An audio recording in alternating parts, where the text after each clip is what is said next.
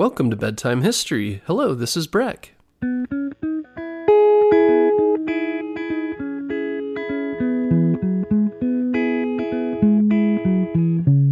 Guess what, parents? Bedtime History is now available on Story Button. Story Button is the easiest way to listen to our show without using screen devices like your phone or a tablet. Story Button is like a radio that's built for easy listening to your favorite kids' podcasts like ours. And the best part is there's no subscriptions or fees to access the content. This week, save $10 and get free shipping when you go to storybutton.com forward slash bedtime history. That's storybutton.com forward slash bedtime history.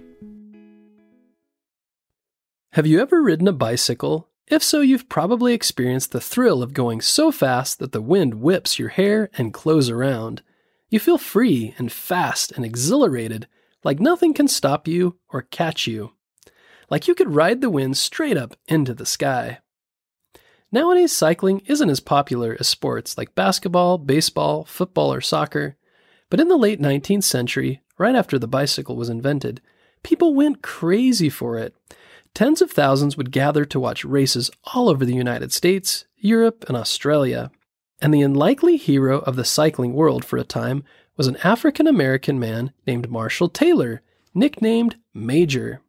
Major's mother and father moved from Kentucky to Indianapolis, Indiana, where he was born. We don't know a lot about them. His father Gilbert fought in the Civil War for the North. Gilbert worked as an attendant for a wealthy businessman named William Southard. This connection to the Southard family would prove lucky for Major. Gilbert brought Marshall along to his job sometimes, and he became best friends with the Southard's son, Dan. At this time, blacks still faced a lot of unfair treatment in the United States, but even though the Southards were white, they encouraged the friendship. In fact, when they saw how happy Dan was with Marshall, they arranged for him to stay at their house for long periods. Dan and Marshall would play with all kinds of toys in his playroom, build things in William's workshop, and went to school together. But the best thing about the Southard's house, once he got a hold of it, was Dan's bicycle. Major loved riding that bicycle and soon learned how to do tricks. Soon the Southards brought him his own bicycle as a gift. One day when the bike needed repairs, he took it to a bike shop. He showed the owner, Mr. Hay, some of his tricks, and a crowd gathered to watch. Major stood on the seat of the bike while riding and hopped over the handlebars to get off. He could ride on narrow planks, like a balance beam, and go down sets of stairs. Mr. Hayes got an idea. If Major could attract so many visitors to his shop, maybe he could help him sell bikes. He offered him a job then and there. Marshall helped out, sweeping and dusting the shop, and performing tricks to attract passers-by. He often wore a jacket that looked like an old military uniform, and that's how he got his name, Major, which would stick with him. When he had a spare moment, he would marvel at a gold medal that sat in the shop window, a prize for a bicycle race. He imagined winning a race, the crowd cheering and the band playing just for him as they pinned a gold medal to his shirt. Mr. Hayes noticed him admiring the medal and encouraged Major to enter an upcoming race. Thirteen year old Major was nervous, but Mr. Hayes told him to just ride as far as he could. Major agreed. He'd been riding miles every day, and maybe didn't realize just how fast and strong he was compared to the others. He rode so hard in the race, trying to keep ahead of the others, that he began to feel faint. After crossing the finish line, he collapsed from exhaustion. But when he woke up, guess what he saw pinned to his chest? It was a gold medal. He had won. As Major grew older, he entered more races and trained more seriously he caught the eye of a champion cyclist named Bertie Munger. Bertie was amazed by Major's dedication, speed, and skill. Bertie's racing days were over, but he was opening a bicycle factory and wanted Major to work for him and race on his bicycles. The two quickly became friends. Training together on their bikes, many famous cyclists would visit Bertie, and Major was impressed by how kind and helpful they were towards him.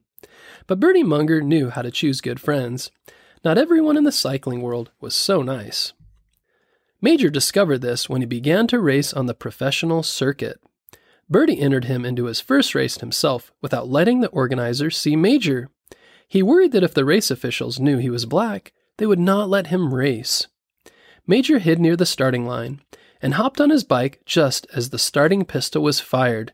He pedaled madly and won. Eventually, Birdie moved his factory to Worcester, Massachusetts, and Major came with him. His goal was to become the fastest man in the world and win a world championship. Worcester was a more tolerant place than many other parts of the country. Major trained there and made it his home.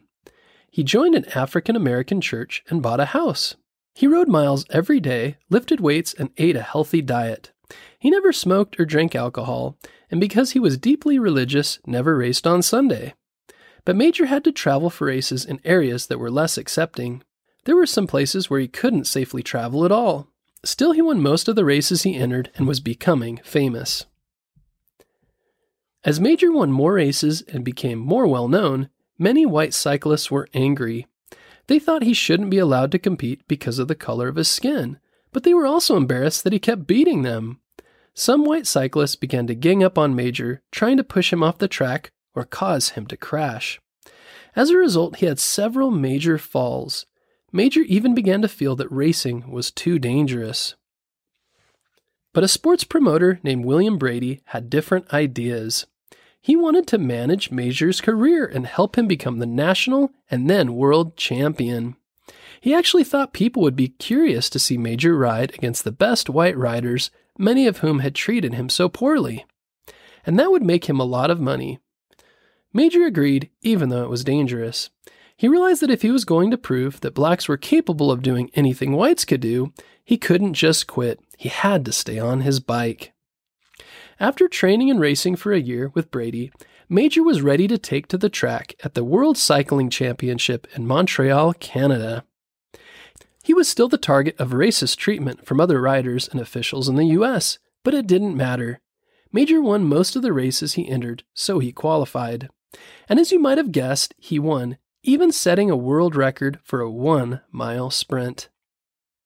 But the proudest moment for Major came after the race, when the crowd cheered and the band began to play a victory song.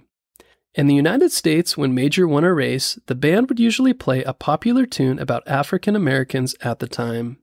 These songs had ugly, insulting lyrics, and even though they were played by instruments and not sung, people knew the words. But in Montreal, the band chose a different song to celebrate Major's victory, the Star Spangled Banner. Major later wrote, My national anthem took on a new meaning for me that moment. I never felt so proud to be an American before, and indeed, I even felt more American at that moment than I ever felt in America. Now, Major was an international star. Offers came in from all over the world for him to race in different countries and challenge the top cyclists of the day. He went to Europe and raced another world champion, Edmond Jacquelin. He traveled to Australia to compete against their national champion, Dan Walker. Despite being rivals on the track, Major became good friends with Walker Major was always a good sport. He never let competition on the racetrack get in the way of good behavior off it. But whenever he came home to the US, Major was reminded of the unfair treatment and racism that infected the sports in his own country. Officials fined him when he got sick and couldn't race. Other cyclists continued to try to ban him, push him off the track, or make him crash. And just like other African Americans at the time, hotels and restaurants often refused to serve him. But his life did have many bright spots. Major fell in love with a young woman from his church named Daisy. The two were married and traveled around the world while Major raced again in Australia and Europe. When he returned home this time, Major was tired. He especially didn't want to race in the US anymore if it meant risking his life.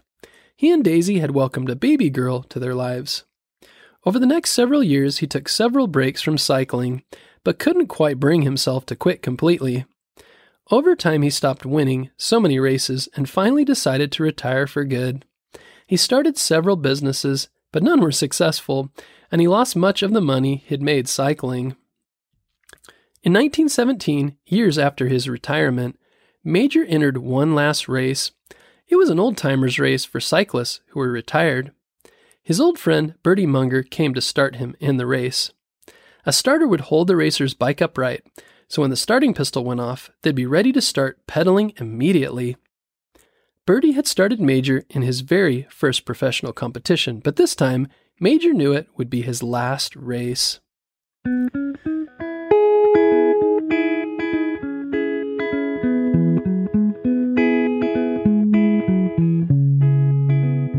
Major Taylor would have won bicycle races even if he'd been born a hundred years after he was.